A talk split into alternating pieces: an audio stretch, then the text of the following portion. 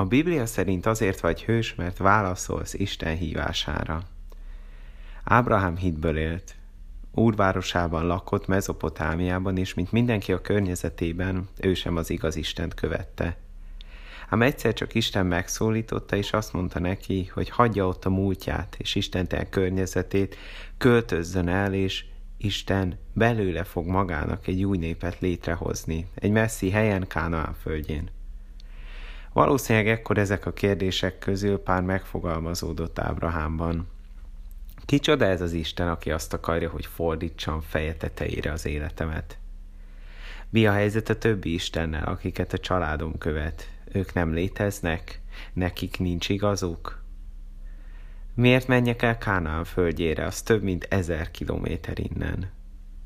Mi van, ha ott nem akarnak majd engem látni, vagy ha majd én nem szeretem az új életemet?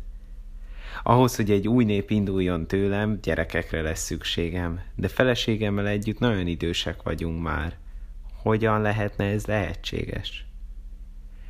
Ábrámnak sok-sok oka lett volna, hogy amikor meghallja Isten kérését, Isten parancsát, akkor nemet mondjon neki.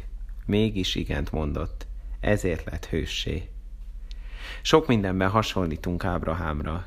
Isten minket is arra hív, hogy kövessük az ő szavát.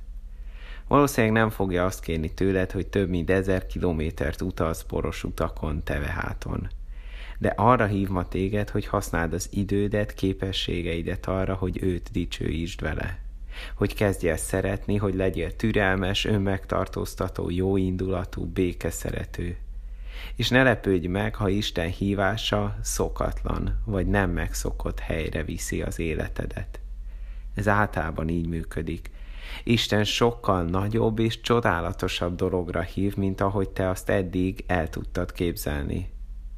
Nem szoktuk meg, hogy valakinek az élete arról szóljon, hogy Istent dicsőíti. Általában az életünk a tanulásról, majd a munkánkról, a családunkról és az eredményeinkről szól. De Isten a te lehetőségeiden is túl akar mutatni. Olyat is tud adni, amit te meg sem tudsz igazán érteni. Így lett aztán Ábrámból tényleg egy nagy nép. Így lett aztán Ábrahám magának Jézusnak is az ősapja. A legfontosabb döntésed ma az, hogy tedd meg Isten követésében az első lépést hitáltal. Így leszel hőssé, hogy megteszed, amit Isten kér még akkor is, amikor nem érted, akkor is, amikor nem logikus vagy az furcsa.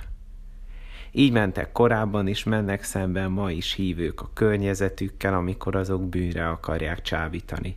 Így szeretik a másikat, amikor úgy tűnik, hogy semmi értelme, mert a másik fél nem változik ennek hatására. És így fognak bele új dolgokba, feladatokba, mint Ábrahám, mert hisznek, és mert hiszünk abban, hogy még a lehetetlen feladathoz is kapunk erőt Istentől. Erősítsen meg ma ebben téged az egy Mózes 12. fejezete, amiben az van, hogy Ábrahám elindult, pont ahogyan azt az Úr mondta neki. Egy kis feladat a végére, imádkozz és gondolkodj el azon, hogy mire kér ma téged Isten. És ha megértetted, kérj hozzá hitet is, hogy meg is tud tenni azt.